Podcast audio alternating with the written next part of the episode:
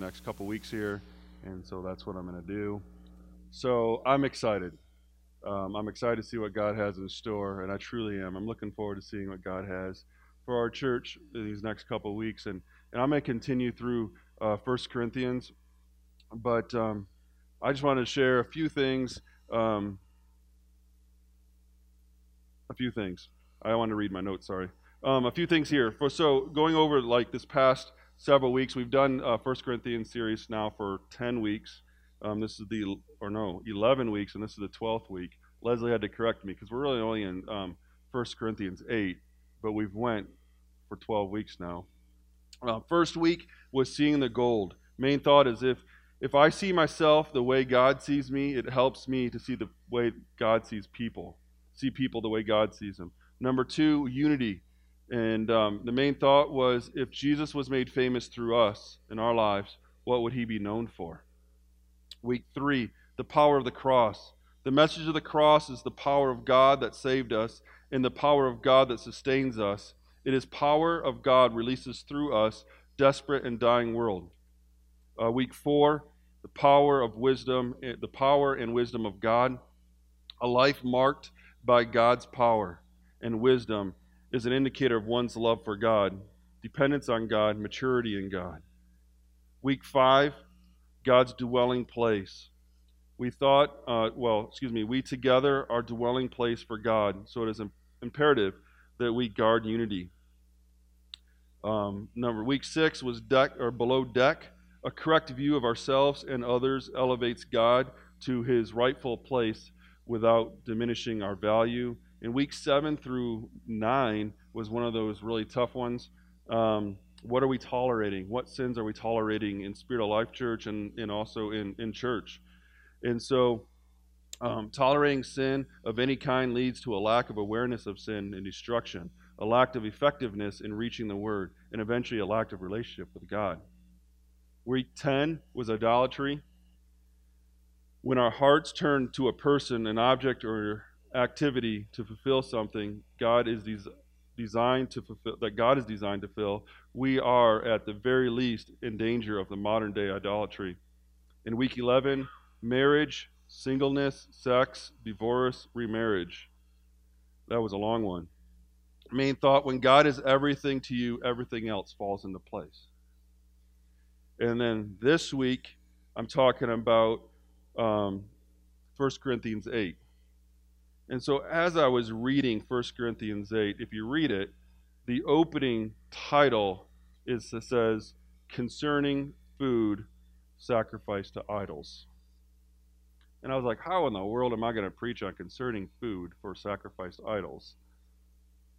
Anyways, so I'll share what the Lord shared with me but the, the title of this message are What Are You Eating?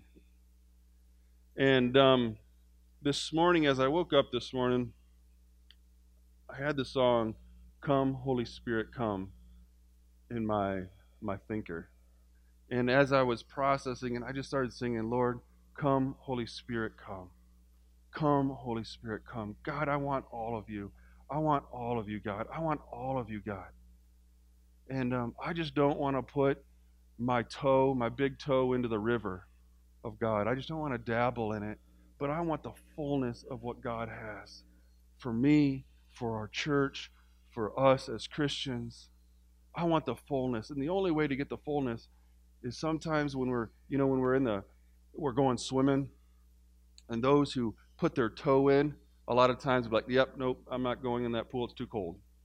But sometimes the best way to get in is just jump right in. You get the fullness of that cold, nice, refreshing pool. And that's a good analogy unless you don't like cold, and then you're like, that's a horrible analogy, Bo. But but to me it was a really good one because I don't mind the cold and I don't mind like getting I, I don't like hot. And so like today would be a perfect day to jump in a really cold pool because it's supposed to be almost 100 degrees. And um, so anyways, I just was like, God, I want the fullness of what you have for us. I don't want just a mediocre, I just don't want a, a little bit, but I want the fullness of you. And so I'm going to read 1 Corinthians 8 and then I'm going to dive into it. And then maybe you'll see why at first I was like, what in the world are we am I going to talk about? But now about food sacrificed to idols. This is 1 Corinthians 8, 1, it's 1 through 13. We know that we possess all knowledge, but knowledge puffs up while love builds up. Those who think, um, excuse me, those who those who think they know something do not yet know as they ought to know. But whatever love God, or but whoever loves God is known by God. So, sorry, I'm going to flip this up. so then, about eating sacrificed or food sacrificed to idols, we know that an idol is nothing.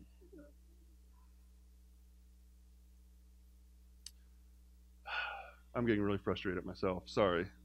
I, you know, a few weeks ago or months ago, I talked about reading comprehension, and I hate, I hate it when it starts coming back and I start reading and this happens, and I, oh, anyways, I'm going to keep on pressing forward. So deal with me, please, this morning.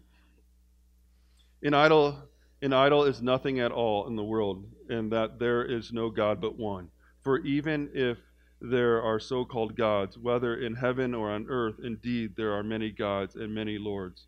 Yet for us there is but one God, one Father, for whom all things came and for whom we live. And there is but one Lord, Jesus Christ, through whom all things came and through him, whom we live but not everyone possesses the knowledge. Some people are still so accustomed to idols that when they eat sacrificial food, they think of it as having been sacrificed to a god, and since their conscience is weak, it is defiled. But food does not bring us near to God, for we are no worse if we do not eat, and no better if we do. Be careful, however, that you exercise your right for doing rights does not become a stumbling block to the weak. For if someone with a weak conscience sees you with all your knowledge eating in the idol's temple, won't that person be embattled, emboldened to eat what is sacrificed to idols? So the weak brother or sister for whom Christ died is destroyed by your knowledge. When your sin against them is in this way and wound the weak and conscious, you your, you sin against Christ. Therefore, if what I eat causes my brother or sister to fall into sin, I will never eat meat again, so I will, I will not cause them to fall.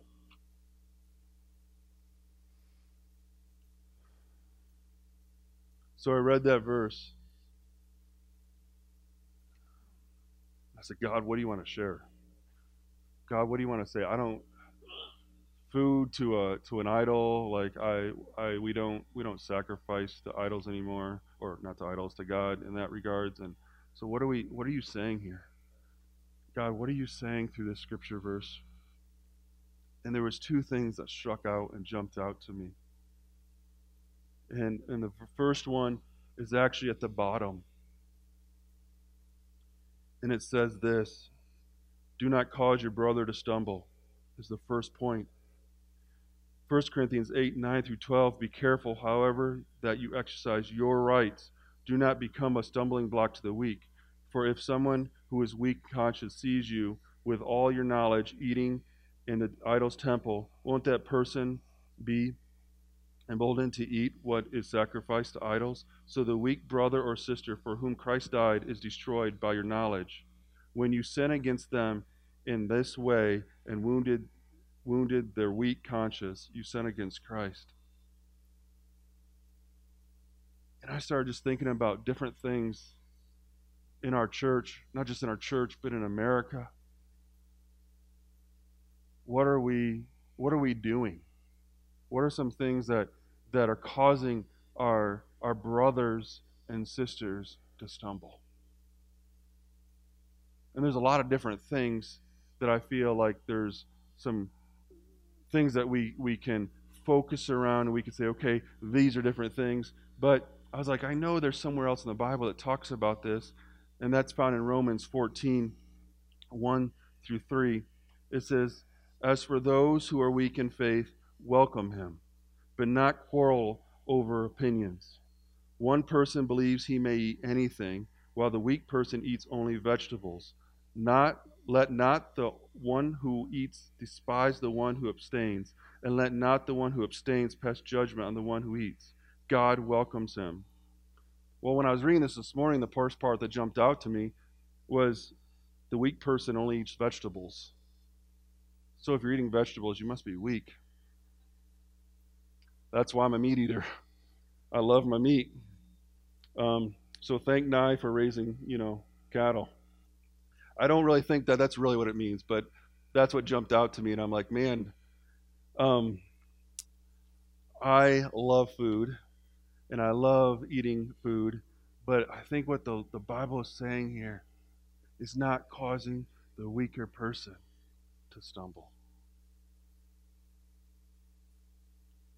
What is God saying in this scripture verse and the scripture verse I said before?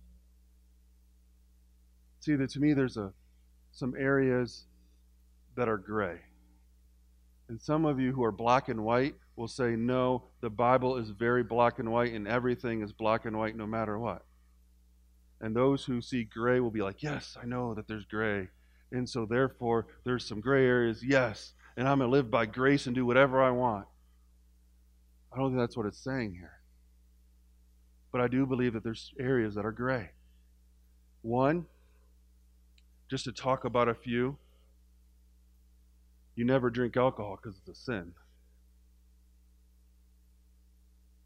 Nowhere in Scripture can I find, and somebody can correct me, please, but nowhere can I find in Scripture where it says it's a sin to drink. It says it's a sin to get drunk. But if it causes your brother to stumble, therefore it becomes a sin. How about this one? You can only you can't listen to secular music because it's of the devil. There's a lot of a lot of great musicians out there that don't sign with Christian artists. What makes it a Christian? Because you can find it in the Christian bookstore. Does that make it Christian?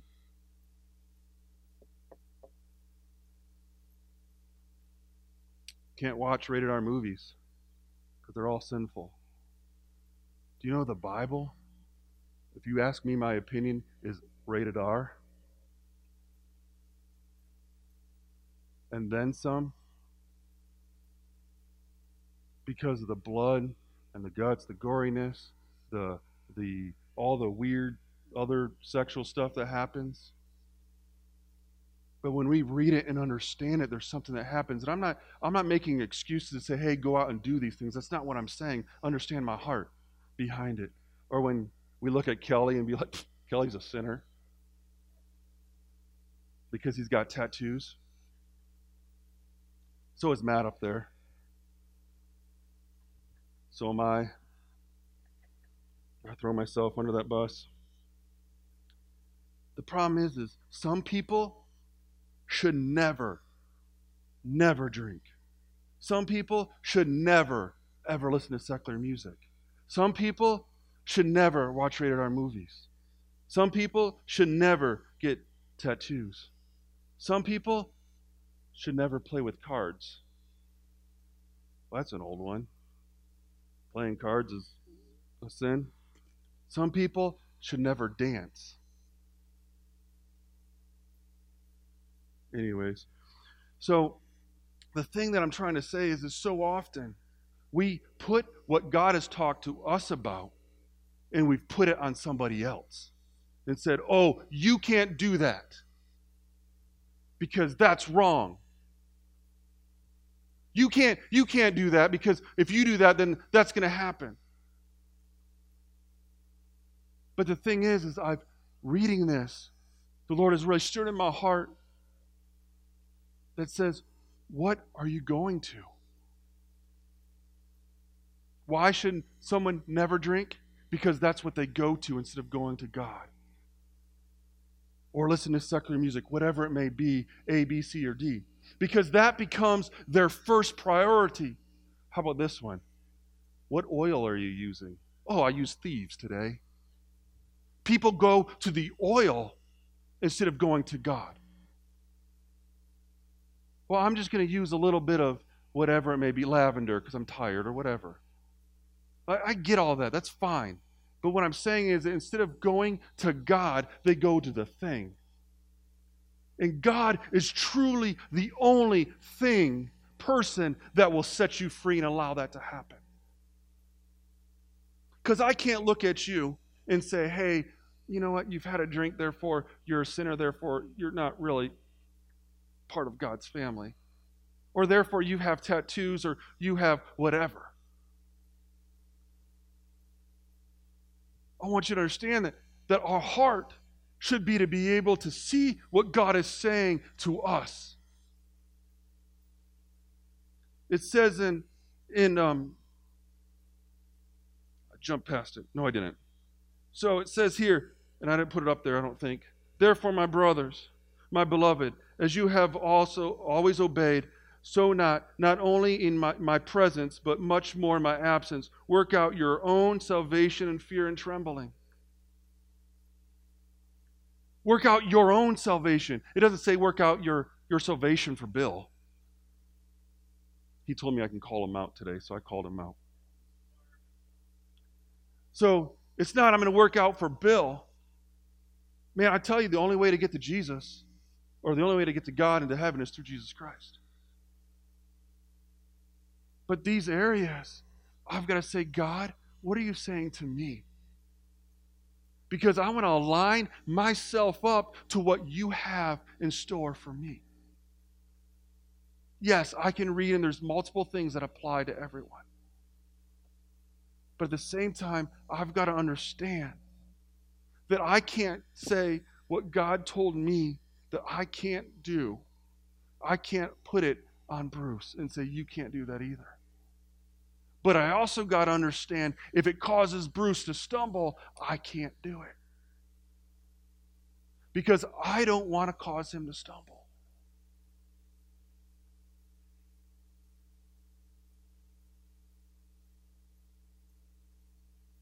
It's important to look at the fruit of people.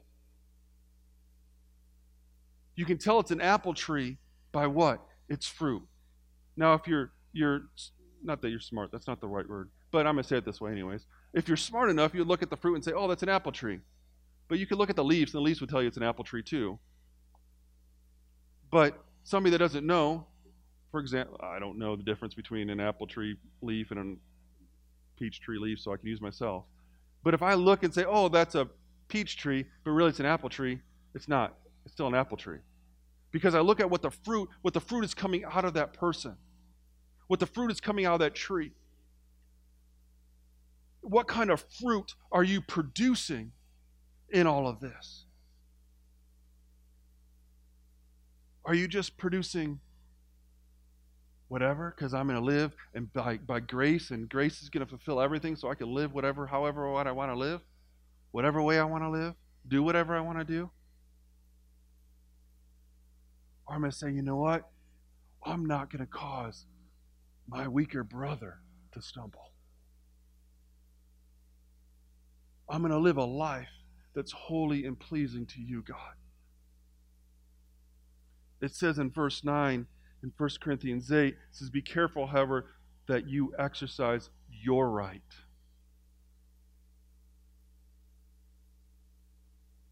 And so, once again, it says, Be careful, however, that you exercise your rights. Do not become a stumbling block to the weak. That's your right. In Galatians 5:13 it says this, "For you were called to freedom.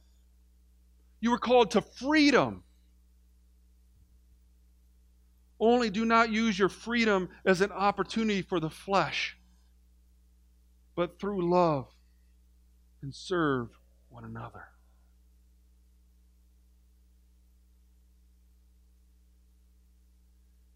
because I want to serve and love each person. I want to love you and serve you and do what God's called me to do. And that's my second point, or second part, is this. It's found in 1 Corinthians 8 1 through 3. Yes, I understand I went back and now I'm jumping forward. But first, you got to know the problem. Then you look at this.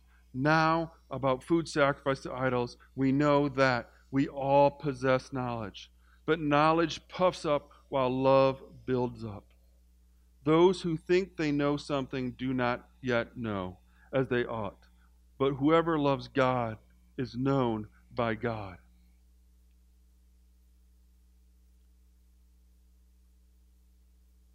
But knowledge puffs up. Too often, we will say, Oh, you can't do that. The Bible says you can't, so we can't. The problem is we allow our knowledge to get in the way of how we view people and we don't love them.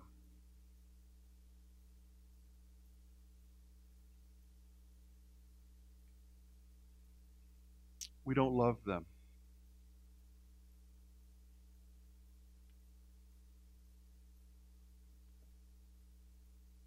See, love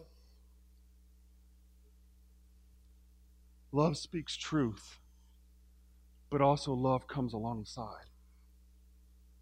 And that's something that God has been doing in my life over the last several years is three things. If you would ask me, Bo, what are what are the top things that God has told you? This. Love God, love people, and make disciples. Because if I can love God, I can love other people. And then I can make the disciples. Because disciples are disciplined people. But I've got to love God first. And I've got to love Him with my whole heart. And then I've got to love people. See, Teddy Roosevelt said this, and many other people have coined the phrase, but it says,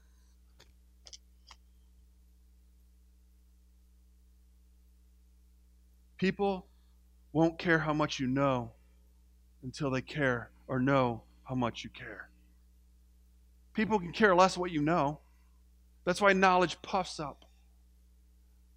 But people really want to really want to know how much you love them.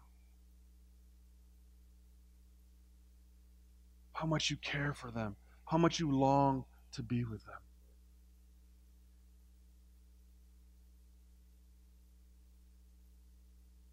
So if we love God first with all of our heart, then we can love people. And when we love people well, we can disciple well.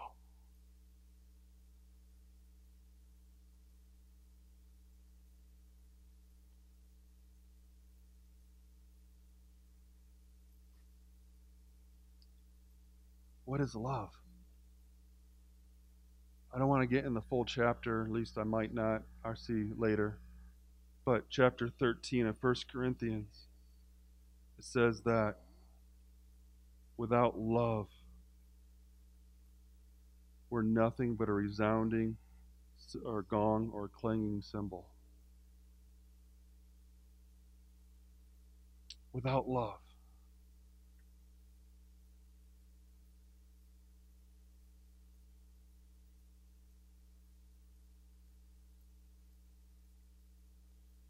Do we really love God the way that He wants us to love Him?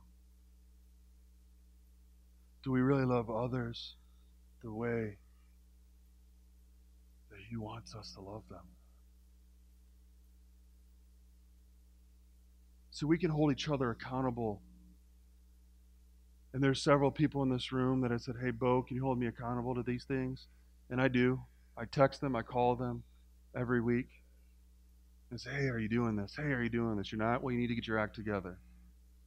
But when it comes to people outside these doors, we have to love them well. And we have to love each other well.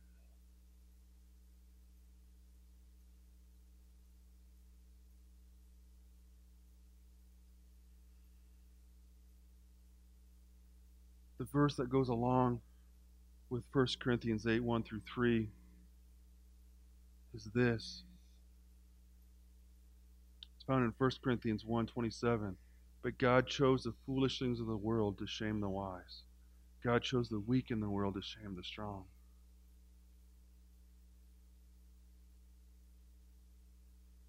Why?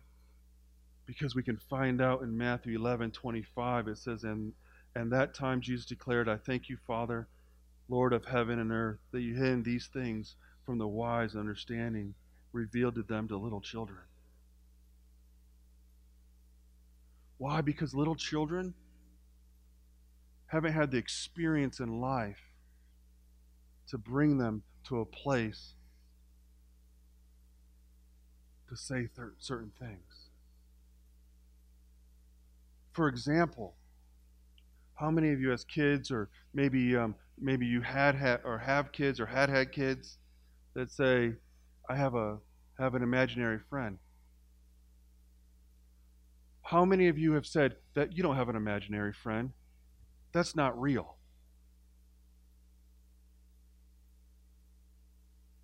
I believe, not that I'm not saying they're not they're making it up exactly, but I believe that there are times where there's an imaginary friend is not really an imaginary friend, but it's an angel standing next to them.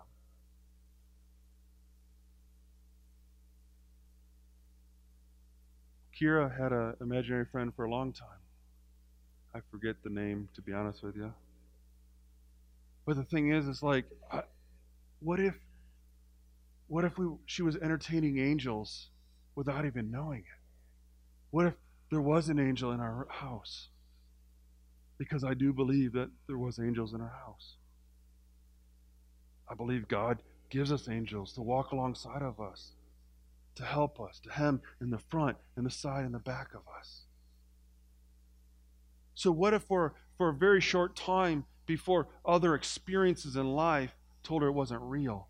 What if it was really real? And then we get older and we say, oh, that's just an imaginary friend. There's nothing there.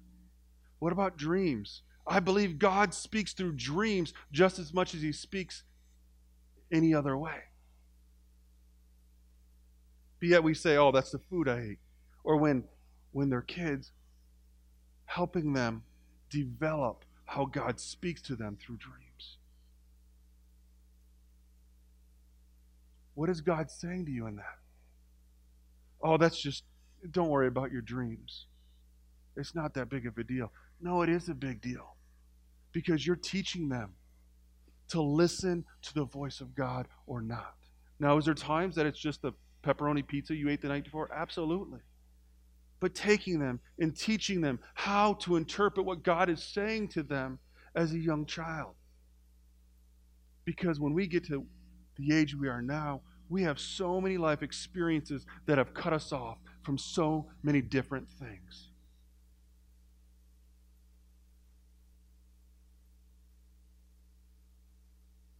For example, when you have a baby,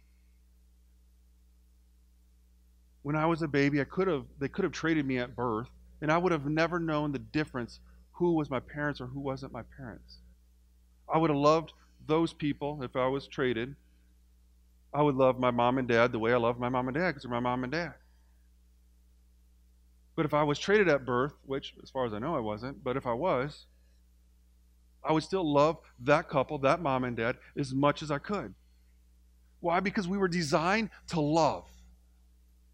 And what is true love at its truest point?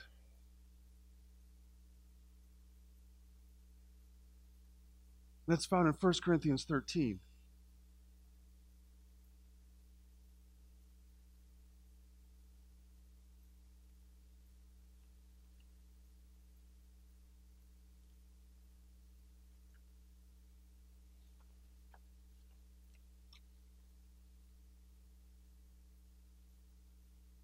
1 Corinthians 13, and I will share some of it. But in verse 5, it says this it keeps no record of wrong.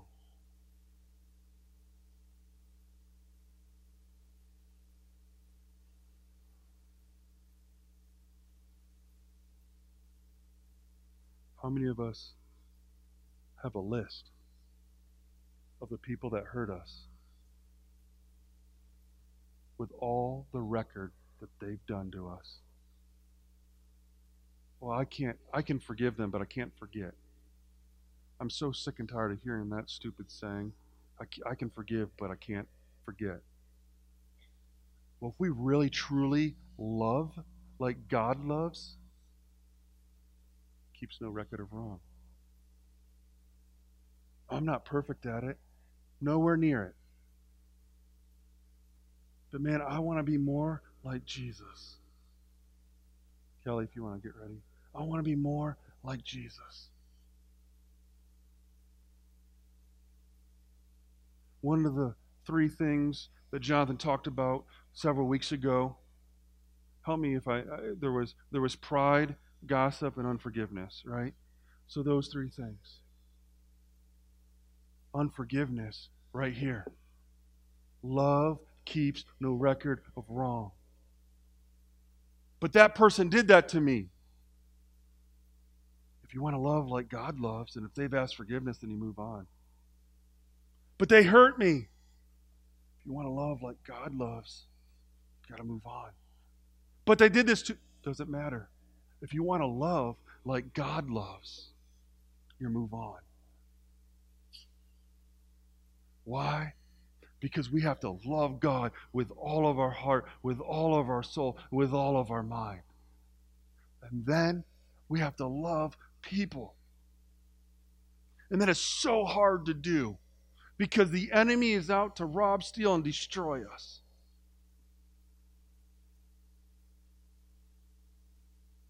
And my heart breaks because we say we love God, but we're keeping tallies of what happened to us through other people.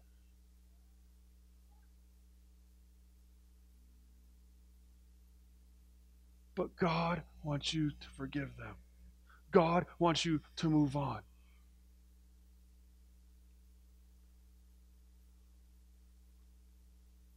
I long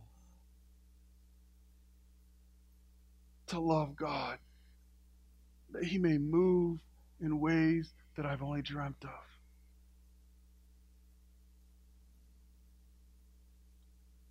I really don't care. My sister's just started dating a, a new guy, or a guy, I shouldn't say new, but new guy. Um, and one question I've always asked my sister, she's dated a couple, three, I think three people since in the last eight years, nine years. And I've always said, first question on my mouth do they love Jesus? Have a relationship with Jesus? She's always shot me down and told me to mind my own business because that's not what it's about. Every time she brought, and I say every time, there's only been three times, three other times. I've asked the same question. Do they love Jesus? Do they have a personal walk with Jesus? She told me to shut up many times.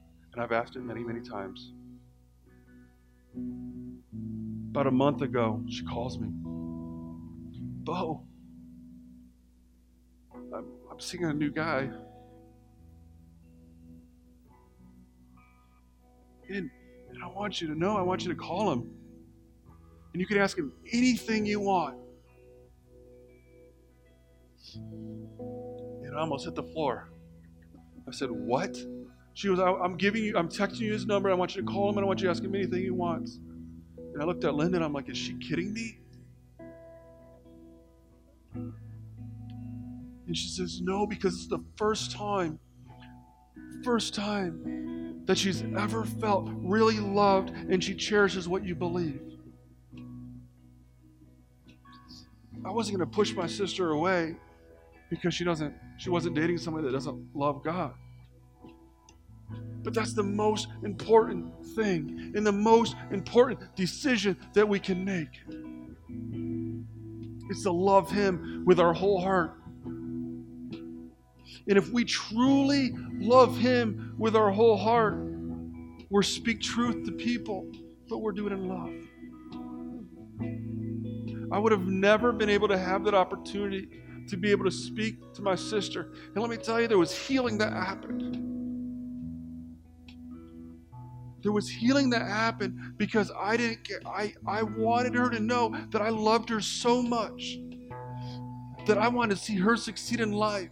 And the only way to succeed in life is when you get married, that that person loves God. Because if you only have that to hold on to, then it will be successful. Because sometimes you have to claw and you have to do whatever it takes to hold on to it. But really, when we focus our energy not on the person next to us, but focus our energy on God the Father, there's a love that starts to shift inside of our heart and our lives. And that love far outweighs anything. But the world has it so messed up what love's all about. So messed up. But yet we've given the world the authority to speak into our lives when we should be the ones speaking into their lives. Love keeps no record of wrong. There's many other things that go into 1 Corinthians 13, but that's in several weeks ahead. But I thought that that was important to be able to share, to be able to understand that love, when you truly love God with all of your heart, you understand that there's something that happens. You see people differently. God starts to break your heart for what breaks his heart. And let me tell you what breaks his heart is people.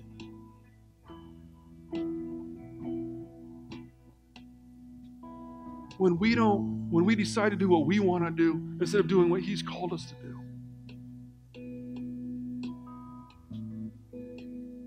God wants to heal people this morning. God wants to show you how much He loves you, how much He cares for you, how much He longs for you.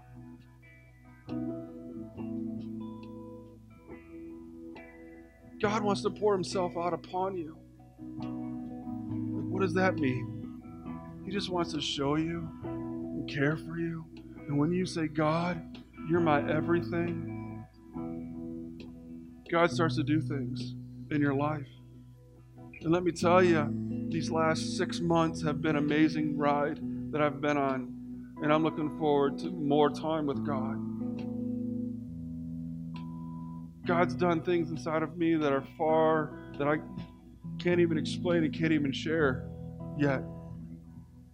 Because I've focused, my focus has not been, okay, this is what you can do there. It's what God can do here and search my heart and know me, God. Know me. Because really, I'm the only one that can change me. I can't change Linda. I can't change anybody else, but I can change myself. And I can change the way that I view people, and I can change the way that I love people. Because true love will stand through thick and thin. I'm going to mourn with those who mourn and I'm going to rejoice with those who rejoice. But all of this, I'm going to do it and I'm going to walk, come and walk aside of you, even if you're my weaker brother. I'm going to walk and say, let's go. Let's make disciples together. Let's love on each other like God loves. Because I want to walk this path that God has set before me. And that's next week, running the race that God has set before us. And I'm excited where God has taken us at Spirit of Life Church. There are things that God wants to do. But I tell you, we've got to know how to love people well. Myself and each one of us. In closing, I'm going to have you all stand.